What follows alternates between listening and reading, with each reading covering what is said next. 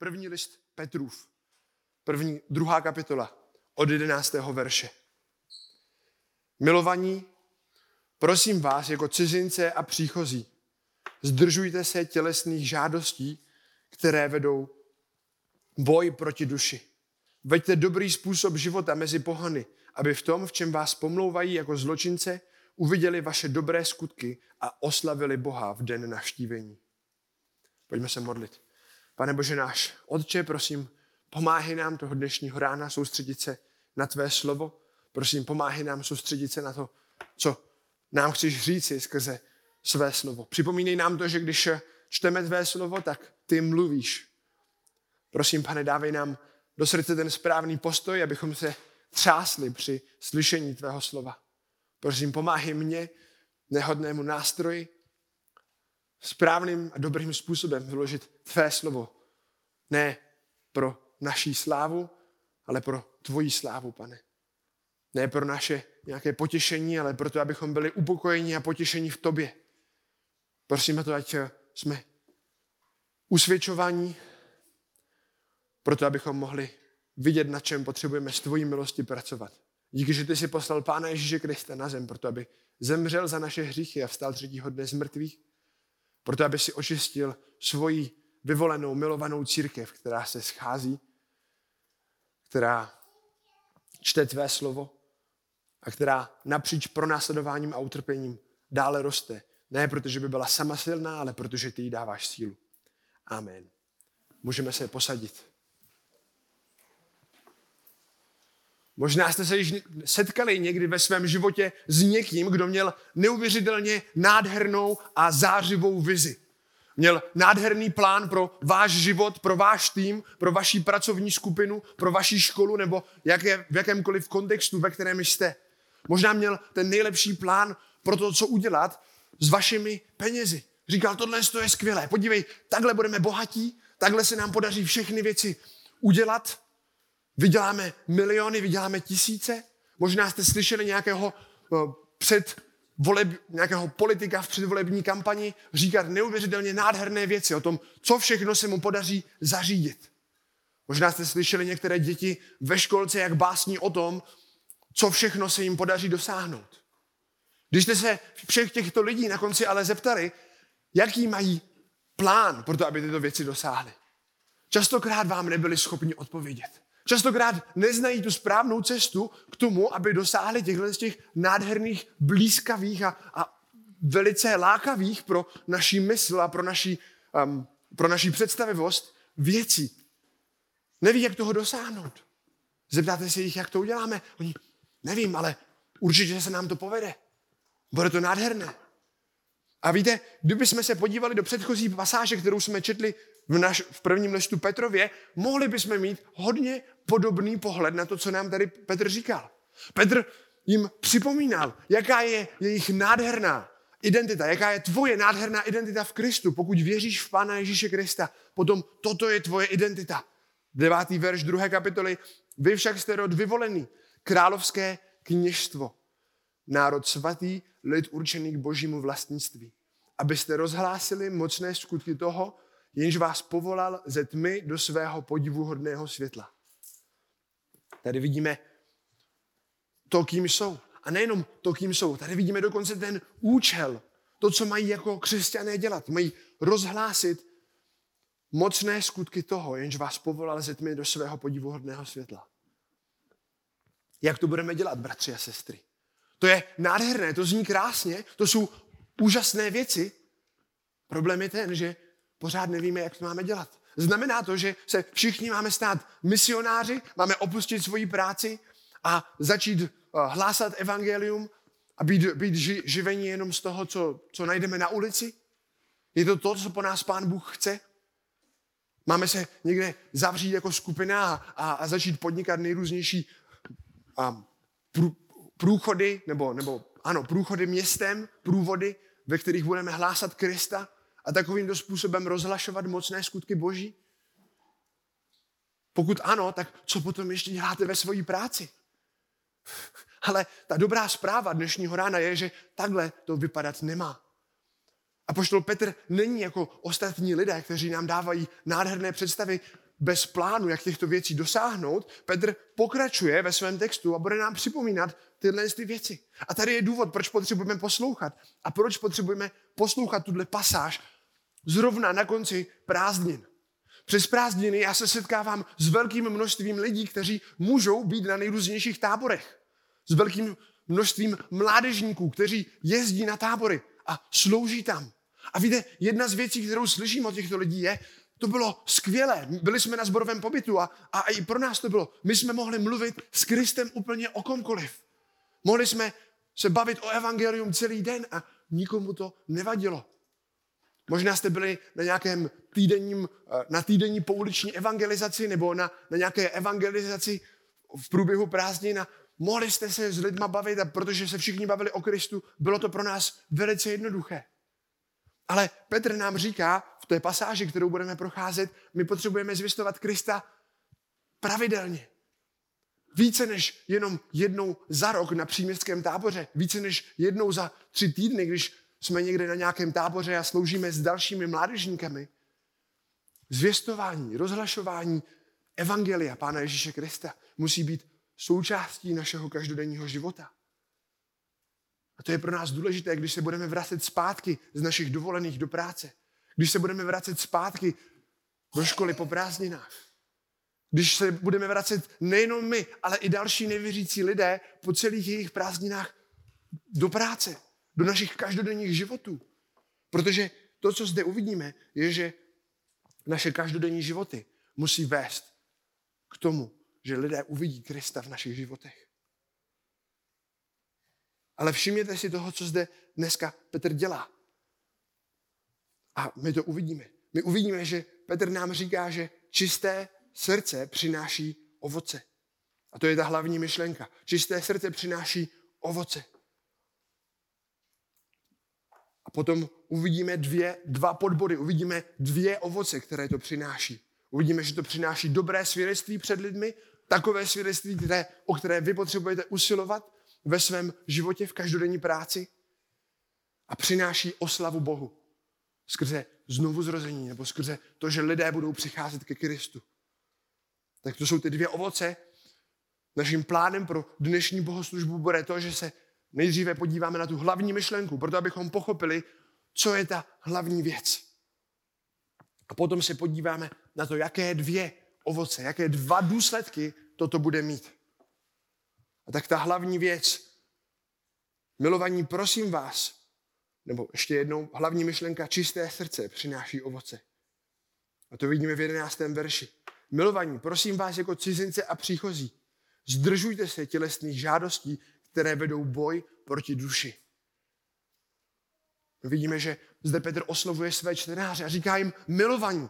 A tady v téhle chvíli se Petr dostává na přelom mezi takovou, můžeme říci, obecnou rovinou, kdy uváděl obecné pravdy, které potřebujeme aplikovat každý jeden z nás do našeho života, do praktické části, kde jakoby zavřel Petr učebnici, ačkoliv bude stále používat nejrůznější teologické obrazce, bude stále pozbuzovat lidi ke Kristu, ale vyvede je z té třídy, z té učebny, ve které doteďka byli v první kapitole.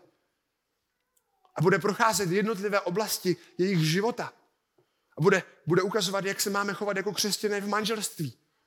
Jak se máme chovat v práci. Jak se máme chovat mezi nevěřícími lidmi. A tak prochází tyhle ty nejrůznější části a říká nám, takhle se máte chovat v těchto situacích. Jste v manželství, takhle se máte chovat. Takhle se máte chovat ve svém kulturním životě. Když vás ostatní lidé zvou, to vidíme ve čtvrté kapitole. A, a budeme tyto pasáže procházet, ale nyní nám zde dává takový úvod do celého toho, do celého toho materiálu, který k nám bude promlouvat ve druhé, třetí a čtvrté kapitole. A proto je oslavuje milování. Protože ví, že tyto věci nejsou jednoduché. Ale chce vědět, aby, chce, aby věděli, že jemu na nich záleží. Že jemu záleží na tom, že oni jsou milovaní. A nejenom milovaní Petrem, ale jsou milovaní Pánem Bohem. A tak i když tyhle věci jim říká a jsou náročné, on jim chce říct, mně na vás záleží. Tyto věci, které máme dělat, nejsou věci jednoduché, ale máte je dělat, protože jste boží milovaní. Zároveň je zde prosí To, to, to slovo prosí je slovo, které má vysokou intenzitu. Je to slovo, které bychom mohli říci, já vás povzbuzuji, já vás napomínám, já vás vybízím k tomu, abyste se k něčemu odhodlali. A je to doplněné tady potom, v češtině to máme přeložené jako imperativ, protože ta myšlenka je opravdu taková. Zdržujte se tělesných žádostí. Ale ještě mezi tím vkládá a přidává vsuvku, kterou používá už minimálně na dalších dvou místech. Prosím vás jako cizince a příchozí. To vidíme v první kapitole, v prvním verši, v první kapitole, v 16. a 17. verši. Petr jim neustále připomíná, křesťané, ty tady nejsi doma. Ty tady na tomto místě, v téhle zemi, nejsi doma. Ty si tady nemáš zabydlit. Ty si nemáš zvyknout na ty zvyky, které používají všichni ostatní lidé okolo tebe. Ty se nemáš chovat jako ta společnost, do které jsi byl vložen, do které jsi přišel. Zároveň jim tím negativně připomíná tu identitu. Vy jste cizinci. Proč? Protože patříte do božího vyvoleného, milovaného národu. Představte si to, možná jste jeli někam do nějaké exotické země tento rok. A možná jste byli, chviličku se vám to líbilo. Říkali jste si, ho, tihle lidi se chovají úplně jinak, než se na to zvyklí u nás doma. Ale po nějaké chvíli jste si uvědomili, já už tu být zpátky doma, protože jezdíme do cizích zemí jenom na dovolenou, protože si uvědomujeme, že to není náš domov. Kromě pár lidí, kteří semka přijeli na misi.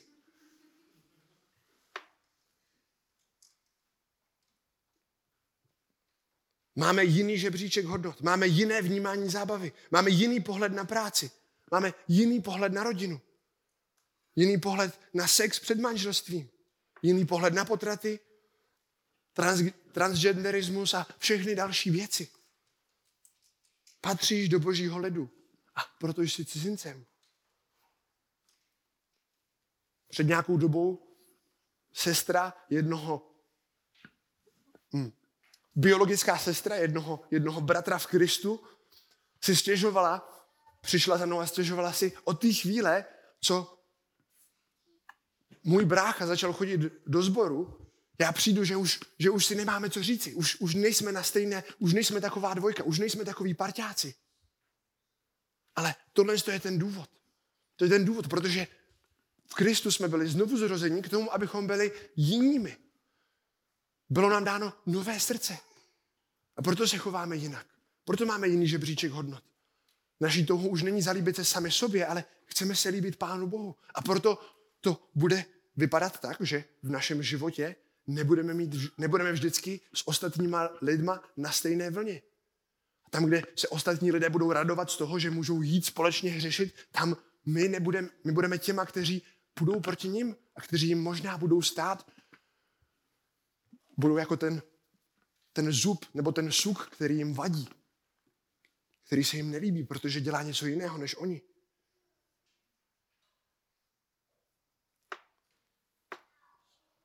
Jako cizinci však musíme rozumět tomu, že tím největším nebezpečím není nebezpečí od lidí okolo nás. Petr, Petr nám zde říká, my vidíme v té další části, že jsou to ti lidé, kteří nás pomlouvají jako zločince. Ale ten největší problém, který máme, není od těch lidí, kteří nás pomlouvají, od těch lidí, kteří nás pronásledují. Ale ta první a ta hlavní věc, o kterou je prosí, podívejte se do svého textu. Kde je ten největší, ta největší hrozba pro nás, pro křesťany? Ta hrozba je uvnitř nás. Zdržujte se tělesných žádostí, které vedou boj proti duši. Zdržujte se tělesných žádostí, které vedou boj proti duši. Vedou boj proti našemu srdci. Co jsou tyto žádosti? Když se podíváme společně do listu Jakubova, do první kapitoly 14. a 15. verše. První list Jakubův, 14, první kapitola 14. a 15. verš. Každý, kdo je pokoušen, je strháván a váben svou vlastní žádostivostí. Žádostivost pak počne a rodí hřích a dokonalý hřích plodí smrt. Žádostivost, která je zde popsána, ta tělesná žádostivost, jsou touhy a pocity našeho padlého já. Jsou to touhy, které vedou k oslavě a uspokojení našeho těla na úkor poslušnosti Bohu. Žádostivost jsou touhy, které vedou k oslavě a uspokojení našeho těla místo Pána Boha na, na, na úkor naší poslušnosti Pánu Bohu. A jako křesťané si těmto touhám máme vyhýbat. Můžete se jim vyhýbat stejně, jako když vedete malé děti na dětský program a okolo jsou kaluže, tak stejným způsobem se musíte jim vyhýbat. Musíte je obejít ne si, je, mezerou jednoho metru, ale obloukem okolo. Je to stejné, jako když máte vojáka, který vybíhá ze zákupu. Takový voják si neříká, doufám, že mě to trefí míň jak třikrát. Když mě to trefí dvakrát, tak to vůbec nevadí. Ne, že nechceme ani jednou. Usilujeme o absolutní naprostou čistotu. Toto slovo je použité dále v dalších dvou důležitých textech a poštolem Pavlem. První list Tesalonický, čtvrtá kapitola, třetí verš. Neboť toto je boží vůle, vaše posvěcení, abyste se zdržovali smilstva. Musíme se těmto věcem vyhýbat. Skutky apoštolské, 15. kapitola, 20. verš nám říká, ale napsali jim, aby se zdržovali toho, co bylo poskvrněno modloslužbou, smilstva a zardoušeno krví. Na dalších místech vidíme, že těmto věcem, těmto touhám, které jsou v našem srdci, se potřebujeme vyhýbat, potřebujeme se jich vystříhat. Musíme od nich utéct pryč. Proč? Protože co vidíme dále? Proč jsou tyhle, ty, proč jsou tyhle ty vášně, tyhle ty touhy tak důležitou nebo takovou, takovou věcí, které se musíme vyhýbat? Tyto žádosti vedou boj proti duši. Ale není to náhodou naprostý opak toho, co učí tenhle svět? Není to to, co slyšíme na internetu. Máš nějakou touhu, jdi za ní. Potřebuješ se tady něčím uspokojit, jdi. Napij se toho plnými doušky. Jdi za svými emocemi. Dělej to, na co se cítíš. A dokonce, chceš-li být nevěrný? Prosím, posluš si. Chceš-li pomlouvat? Jen do toho. Chceš to přehnat dnes večer s alkoholem pro zábavu nebo proto, aby jsi ulehčil? Hm, prosím, podej se tomu. To je věc, kterou hlásá tento svět. Proč ale křesťané takovéto věci nemají dělat? Proč máme jít proti těmto věcem? A my musíme chápat, že apoštol Petr již mluvil celou první kapitolu. A hned na začátku ve třetím verši jim ukazuje, že byli vzkříšení, že byli znovu splození pánem Bohem. A to je ta stejná věc, kterou musíme chápat my. Toto vzkříšení, toto znovu splození našeho srdce, kdy, když přicházíme k Pánu Ježíši Kristu, evangelium nám bylo zvěstováno, my jsme slyšeli to, že Pán Ježíš Kristus je jediným pánem a spasitelem a pokud v něho neuvěříme, budeme na konci našeho života souzeni pro naše hříchy, protože se oddáváme našim žádostivostem, tak potom když jsme činili pokání, prosili jsme Pána Boha o odpuštění našich hříchů a věřili jsme v Pána Ježíše Krista jako našeho Pána a Spasitele, který přišel proto, aby zemřel za nás na kříži, potom nám byl dán nový život, nové touhy. Srdce, které může odolávat, které má schopnost tady těmto touhám odolávat. To vidíme v Efeským, v druhé kapitole, kde je použito to stejné slovo ve třetím verši. Podívejte se prosím společně se mnou do Efeským, do druhé kapitoly.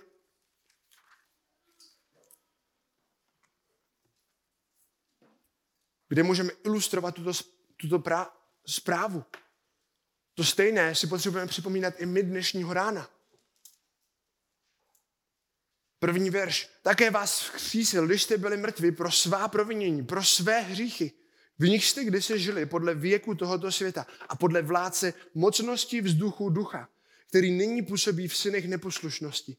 Mezi nimi jsme i my všichni žili v žádostech svého těla. Dělali jsme to, co se líbilo tělu a mysli. A tak jsme byli svou přirozeností děti hněvu. Tak jako ostatní. Vidíme v třetí verš, žili jsme v žádostech svého těla. Dělali jsme si to, co se nám líbilo. A, a my dnešního rána potřebujeme všichni se dívat sami na sebe. V čem žiju nyní? Potřebuju na základě tohoto textu se podívat a podívat se do svého života. Jaké žádosti ovládají můj život? Toužím potom, abych se líbil celým svým životem Pánu Bohu a potom, když mě napadají nejrůznější věci a jsem pokoušený, tak v těch všech věcech si připomínám, ne, já jsem byl znovu zrozený Pánem Ježíšem Kristem, anebo když mě to popadne, tak jdu stejně jako zbytek tohoto světa a plnými doušky si užívám těch hříchů, do kterých jsem spadnul. Možná toto je, toto je dobrá kontrola pro každého jednoho z nás. Jsem znovu zrozený, nebo, nebo si na to jenom hraju? Jak vypadá můj vnitřní život? Ale zde vidíme tu skvělou věc, to, co pán Bůh udělal ve čtvrtém verši, ale Bůh bohatý v milosrdenství pro svou velikou lásku, kterou nás miloval, když jsme byli mrtví pro svá provinění, obživil nás spolu s Kristem. Milostí jste zachráněni. A spolu s ním nás probudil k životu a posadil na nebeských místech v Kristu Ježíši. Zde vidíme to, že jsme byli probuzeni k životu. Pokud jsme byli pro, probuzeni k životu, potom máme proměněné srdce, proto abychom tady tyto věci odkládali. Pán Bůh nám dává schopnost jít proti těmto žádostem, které tento svět tak uctívá. A ten cíl je v desátém verši, vždy jsme dílo, vždy jsme jeho dílo, stvoření v Kristu Ježíši k dobrým skutkům, které Bůh předem připravil, abychom v nich žili.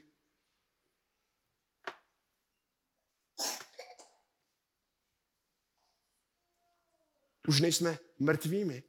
Tato mrtvost, která je zde popsána, ve které žije tento svět, není jako mrtvost, když si hrajou s klukama kolaříkovýma na mrtvolky.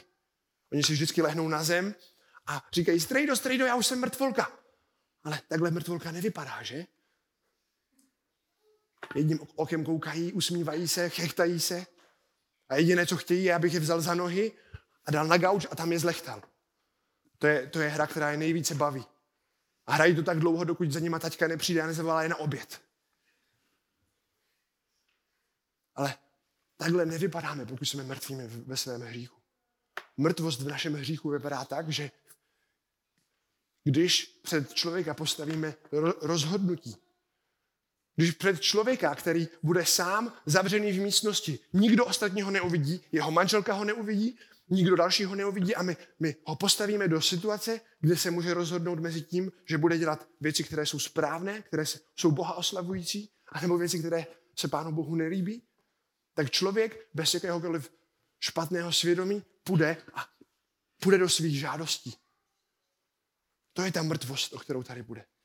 A nejenom to, že když bude sám, bude to tak, že i když budou lidé okolo, tak on půjde a bude uspokojovat svoje žádostivosti. Půjde si sám za tím, co je pro něho, pro jeho tělo nejlepší. Místo toho, aby oslavoval Pána Boha. Tato žádostivost se potom projevuje v hněvu, v nespokojenosti, ve vychloubání se, v přejídání se, v koukání na nemravnosti. Jak vypadá náš život?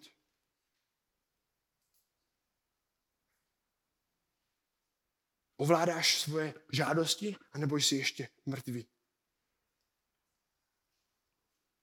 Tyto žádosti jsou tak vážné, protože vedou boj proti naší duši. A tak my jako křesťané rozumíme tomu, že i s těmito věcmi budeme bojovat. Proto to tady píše, proto to apoštol Petr píše v této pasáži. Jako křesťané však se jim nechceme poddávat. Proč? Protože vedou boj proti naší duši. Vedou boj proti našemu duchovnímu zdraví. Proti našemu vztahu s Pánem Bohem. A tak jaká bude naše odpověď, křesťané? Od našeho znovuzrození tyto žádosti již nemají vládu ale, a celkovou kontrolu nad námi, ale vedou partizánskou válku v našem životě. Ale jaká bude naše odpověď? Za prvé, vyhneme se. Uděláme úhybný manévr, tak abychom těmto žádostem předešli. Ne, že nepřijdeme domů z práce, když máme problém a jsme pokoušeni se hněvat na svoji rodinu. To je špatná aplikace. Ale předtím, než přijdeme domů z práce, budeme se modlit za trpělivost a lásku k dětem. Nebudeme si v hlavě neustále přehrávat konverzaci, která nás činí naštvanými, ale budeme tyto věci vyznávat Pánu Bohu v našem srdci. Křesťan si musí osvojit používání fráze ne ani náhodou svým tělesným touhám. Podívat se na jeden nemravný obrázek, ne ani náhodou. Přehrát si po, polívčičku a pochlubit se, jak jsme skvělí? Ne, v žádném případě. Získat si více pozorností tím, jak se oblékneme? Ne. Zahájíme protiútok a začneme si svoji mysl, svoji hlavu naplňovat něčím jiným. Stejně jako většina dětí, když jim pustíte film, tak už jim potom nemusíte dále vysvětlovat, že šplhat po záclonách je špatný nápad, tak i my potřebujeme získat něco, co nás zabaví a naplní jako křesťany více. A to vidíme přesně v prvním listě Petrově, v první kapitole od 13. do 15. verše. To je naše aplikace pro to, jak bojovat s těmito touhami, které vedou boj proti našemu duchovnímu životu. Proti naší duši. První list Petru, v první kapitola 13. až 15. verš. Proto přepásejte bedra své mysli. Buďte střízliví. Dokonale upněte svoji milost k naději, která je vám přinášena ve zjevení Ježíše Krista. Jako poslušné děti se nepřizpůsobujte dřívejším žádostem, jako když jste byli v nevědomosti, ale podle toho svatého, který vás povolal, se i vy staňte svatými v celém svém způsobu života. A ta, ten myšlenkový pochod, který vidíme zde, se promítá potom dále i tady. V první řadě potřebujeme přepásat bedra své mysli. Potřebujeme ty nejcitlivější místa naší mysli, tam, kde jsme nejvíce pokoušení, tam, kde jsme nejvíce strháváni, přikrýt. Vzít Boží slovo, které mluví o těchto věcech, naučit se ho naspamět a připomínat si ho ve chvíli, když je to pro nás náročné. Potřebujeme naší mysl obklopit dobrými věcmi Božího slova. A nejenom to, musíme usilovat o střízlivost. Nejenom fyzickou střízlivost toho, že se neopíme, ale musíme usilovat o střízlivost ve smyslu našeho boje s těmito žádostmi. A potřebujeme upnout svoji naději. V naší mysli se upnout k tomu, že nás Pán Ježíš Kristus zachránil z našeho hříchu.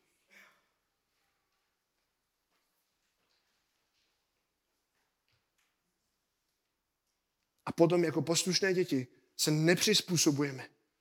Říkáme ne našim fyzickým žádostem. Proč? Protože známe Boha, který je svatý, který se nás vybral a který se nás vybral jako svůj svatý národ. Potřebujeme mít na, paměti, jak dobrý je Kristus. Jak to potom pa- Petr říká, jestliže jste okusili, že pán je dobrý. A my potřebujeme si připomínat tuto boží dobrotu. Okuste a jste, že hospodin, pán je dobrý Bůh. Žám 34. 9. verš. Potřebujeme se radovat z toho, co pán Bůh dělá v našem životě. Potřebujeme střežit centrum našeho vnitřního života. Potřebujeme střežit naše srdce. Musíme si dávat pozor na svoji duši. Potřebujeme svoji duši jako křesťané přikazovat, stejně jako žalmista v žalmu 103.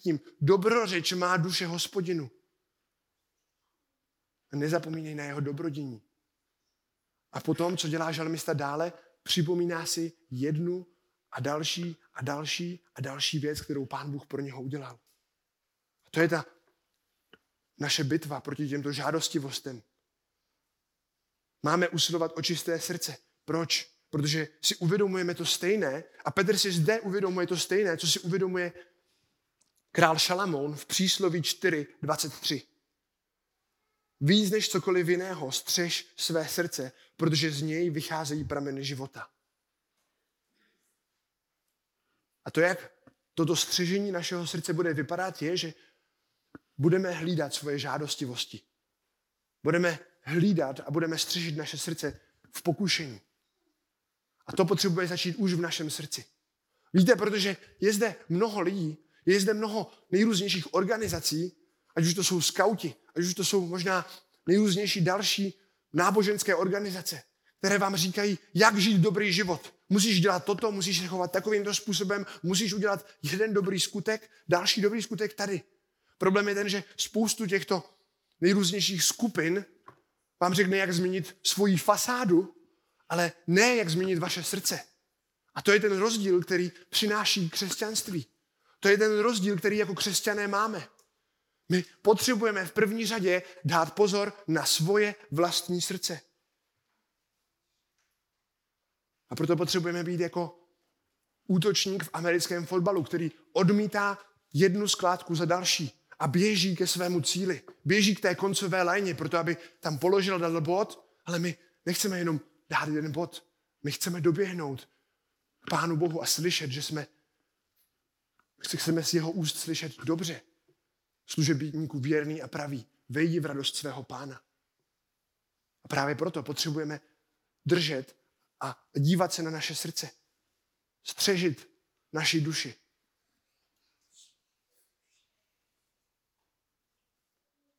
A víte, pokud toto budeme dělat, tak tady se potom dostáváme k tomu, jakým způsobem tato věc povede k proměněnému našemu životu.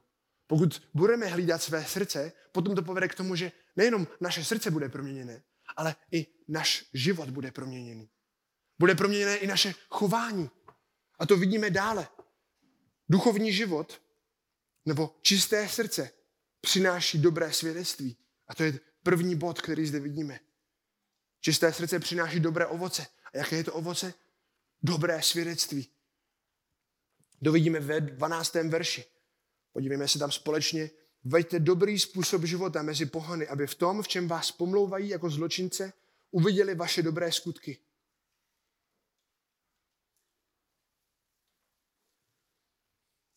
A to začínající sloveso, které zde máme, veďte dobrý způsob života. Pokud máte velké ČSPčko, tak by se to dalo lépe přeložit jako majíce dobré svědectví. Nebo majíce dobrý způsob života. A to je lepší pochopení tady tohoto verše. My jsme viděli, že když budeme žít takovýmto způsobem, tak potom na základě toho, že naše srdce bude čisté, když budeme usilovat o to, abychom žili bez žádostí a budeme se vyhýbat těmto věcem, tak to potom povede k tomu, že naše srdce bude čisté. Že, že, naš, že náš celý život bude čistý. Že náš život bude zářivý jako tak, aby, tak, aby přinášel Pánu Bohu slávu.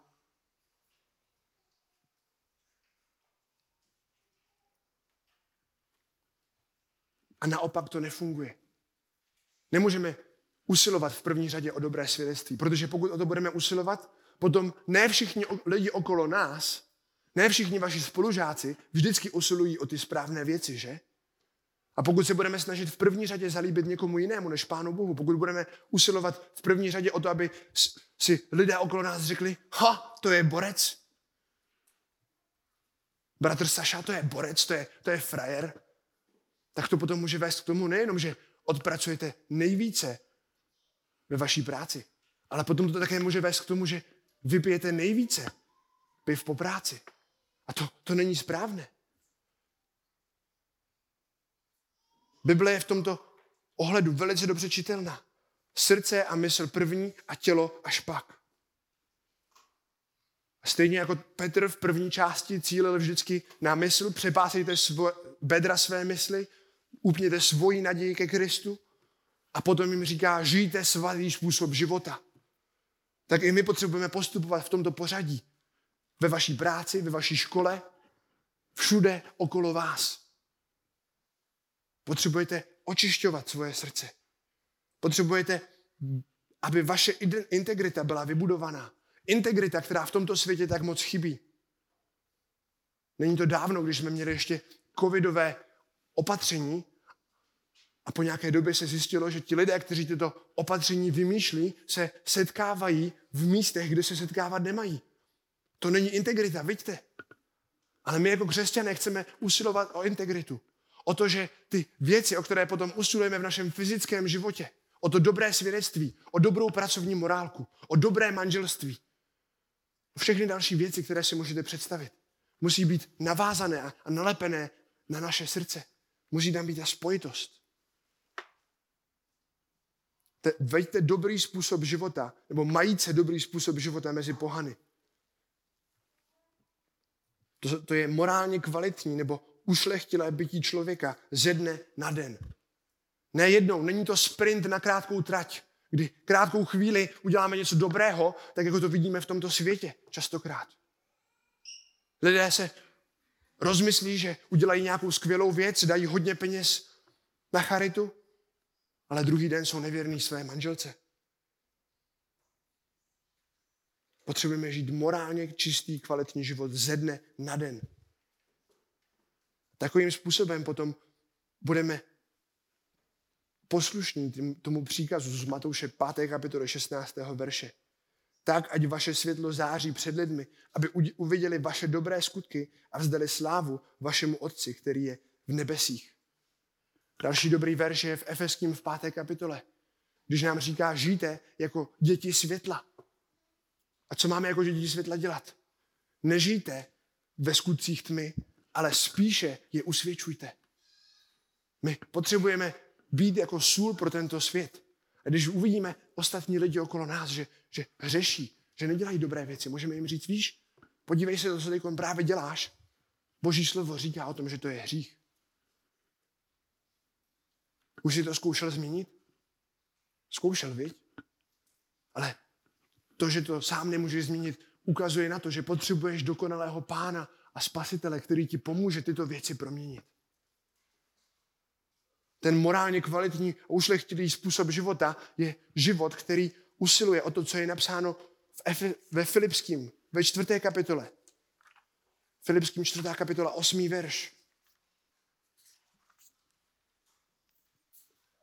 Konečně, bratři, přemýšlejte o všem tom, co je pravdivé, ušlechtilé, spravedlivé, čisté, milé, co má dobrou pověst.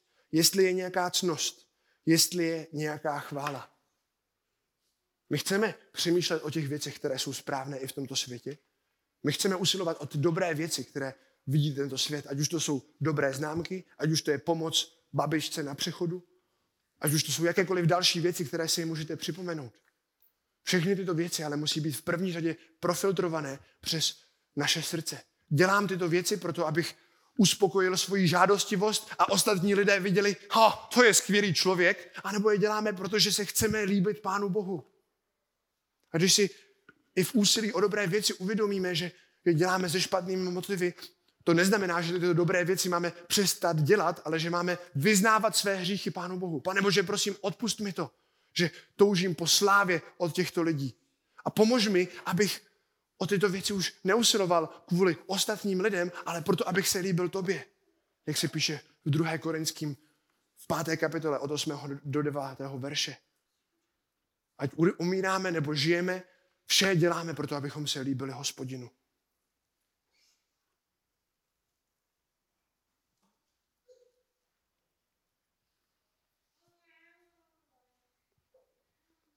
Jak vypadá tvoje svědectví v práci, kterou děláš? Jsi skutečně horlivý? Děláš skutečně to, co máš v práci? Jak by tvoji přátelé, lidé okolo tebe popsali tvůj život? Znám jednoho zaměstnavatele, který je nevěřící a pro kterého jednou pracoval jeden mladý věřící kluk, který, který byl doporučený tady tomuto zaměstnavateli od, od svého známého, který je taky křesťan. A víte, reakcí tady tohoto zaměstnavatele byla taková, že potom jednou, když se viděl znovu s tímto svým kamarádem, tak mu říká, víš to, víš co, já už nechci, aby pro mě pracoval žádný další člověk než jenom křesťan. Je toto i naše svědectví? Když chodíme na brigádu, když pracujeme,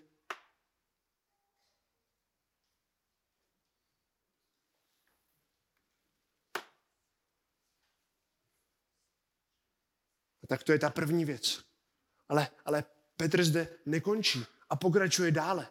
A ukazuje jim ještě, ještě další, druhou, druhé ovoce, když žijí morálně čistý život, žijí život v integritě. Život, který je zaměřený ne na jenom čisté, na čistou fasádu, ale který je zaměřený i na čistý vnitřek jejich srdce. Čisté srdce přináší oslavu Bohu bez znovu zrození, v záchraně. To vidíme dále v druhé polovině verše 12. Aby v tom, v čem vás pomlouvají jako zločince, uviděli vaše dobré skutky a oslavili Boha v den naštívení.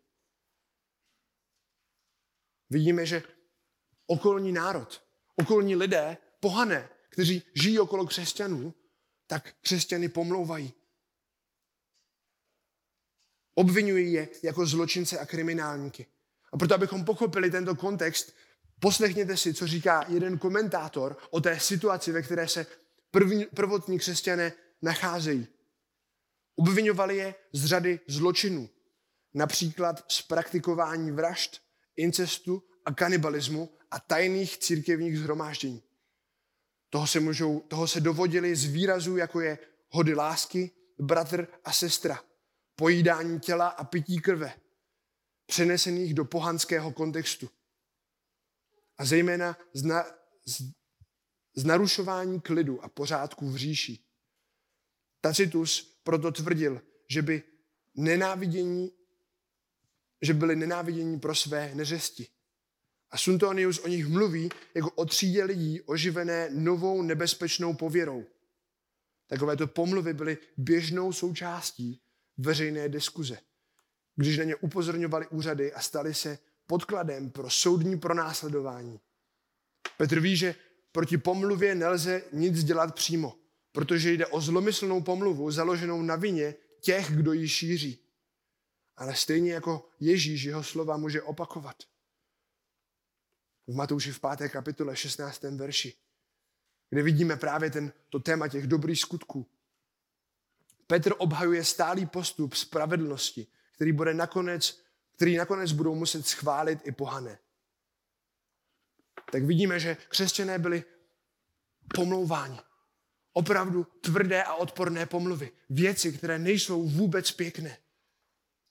Častokrát věci, které jsou horší než ty věci, které o nás lidi říkají dneska.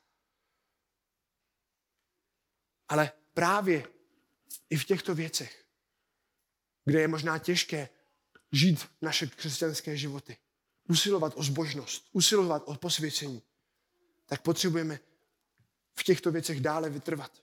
A jednou z těch důsledků, které to potom bude mít, je, protože i tito lidé, když je nakonec uvidí, tak vzdají slávu Pánu Bohu. Ačkoliv tento text nena, neza, nezaručuje, že tito lidé se automaticky všichni obrátí, tak když budeme usilovat o dobré svědectví, budeme žít před lidmi tak, jako se to líbí Pánu Bohu, tak i přesto, že nás pomlouvají, i přesto, že jdou proti nám, nakonec uvidí, ha, ten člověk není takový, jak, jaký já říkám, budou usvědčeni, uvidí dobré skutky a oslaví Boha v den naštívení. Toto slovo, to slovo oslaví Boha a to uvidí dobré skutky. Vidíme potom dále v třetí kapitole, když ženy žijí spravedlivý život před svými manželami a manželé uvidí a vzdají Pánu Bohu chválu a budou a uvěří. To je to stejné, jakým způsobem my máme žít celý náš křesťanský život. Před vašimi sousedy, před vašimi spolupracovníky. Aby oslavili Boha v den navštívení. Co to znamená? Toto slovo oslavili Boha se na dalších místech v Bibli i v prvním listu Petrově ve čtvrté kapitole v 16. verši nebo na dalších místech většinou, nebo na většině místech, na které jsem se já díval, spojuje s křesťany. To znamená, že Petrova záminka pro to, abyste vy evangelizovali, je, aby se lidi obrátili, aby začali uctívat Pána Boha, aby začali uctívat hospodina. Ale Petrův záměr zde nejde jenom k tomu, aby oni uvěřili, ale jemu jde o jejich záchranu na konci věků.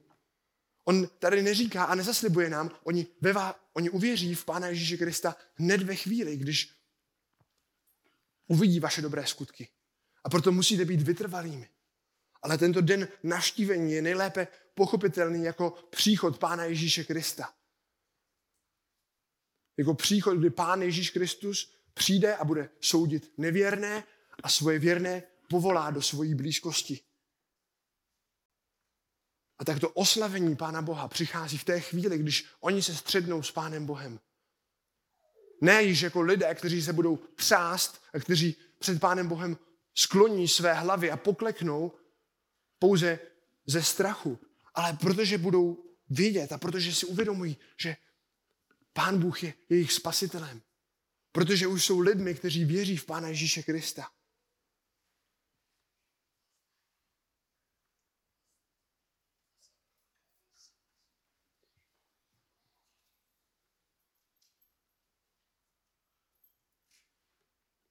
A tak my jako křesťané chceme usilovat o čistý duchovní život, o čistý morální život. Proč? Proto, abychom se mohli zájemně plácat po ramenou. Ty jsi ale svatý, to je nádherné. Ne, protože si uvědomujeme, že tento morálně čistý a spravedlivý život vede k tomu, že budeme mít dobré svědectví před lidmi. Naše proměněné srdce proměněné, povede k proměněnému životu a náš proměněný život povede k tomu, že lidé okolo nás uvidí boží slávu. Budou ohromeni a budou chtít vidět, co, co to způsobilo, co způsobilo takovou to změnu. Dobře to ilustruje žalmista v žalmu 40. od prvního do čtvrtého verše. Poslouchejte. Napětě jsem očekával na hospodina. On se ke mně sklonil, vyslyšel mé volání o pomoc. Vytáhl mě z hlučící jámy, z blátivého bahna a postavil mě na nohy, na skálu. Upevnil mé kroky. Do úst mi vložil novou píseň, chválu našemu Bohu.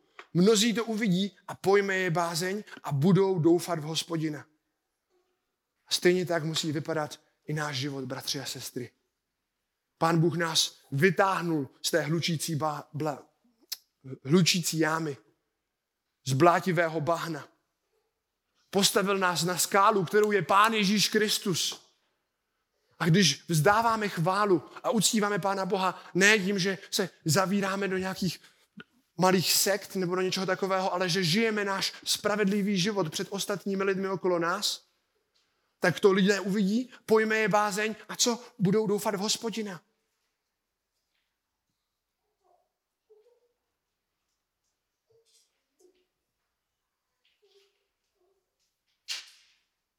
A tak usilujme o to stejné, co, co jsme viděli tady. Bojujme s naším hříchem. Vyhýbejme se tělesným touhám a žádostivosti. Usilujme o dobrý život před lidmi. Prosme Boha, aby si našich slov a našich činů použil k proměně lidí okolo nás. Stejně jako se to píše na konci i v listu Petrově, v prvním listu Petrově ve čtvrté kapitole. A tady zakončíme. První list Petrův, čtvrtá kapitola, od prvního verše. Když tedy Kristus za nás trpěl v těle, vy se vyzbrojte týmž smýšlením. Totiž, že ten, kdo trpěl v těle, skoncoval s hříchem. Zde vidíme znovu zaměření na naše myšlenky, na naše srdce. Proč? Abyste po zbývající čas života v těle již nežili podle lidských žádostí, nýbrž podle boží vůle. Dost již zajisté v tom, že jste v uplynulém čase života vykonávali vůli pohanů, když jste žili v bezúzdnostech, v žádostech, v opilství, v hýření, v pytkách, v nedovoleném ustívání model. Proto se diví, že s nimi neběháte do téhož proudu prostopášnosti a urážejí vás. Ti vydají počet tomu, kdo je připraven soudit živé i mrtvé. Tak modleme se na závěr za lidi, aby viděli boží mocné skutky v našich životech. Aby viděli to, že naše životy jsou jiné, ne protože my bychom se rozhodli být jinými, ale že jsou jiné, protože náš Bůh je jiným Bohem než tím jejich. A proto, aby když zemřou a postaví se před pána, nebo až ve chvíli, kdy pán přijde na tuto zemi, tak aby nemuseli skřípat zuby, ale aby mohli oslavovat a vzývat Pána Boha jako jejich spasitele. Pane Bože, pomáhej nám, prosím, žít naše životy takové, abychom se vyhýbali našim žádostem, usilovali o dobré svědectví, tak, aby to viděli lidé okolo nás, začali se ptát na Krista, mohli uvěřit a žít proměněné životy. Amen.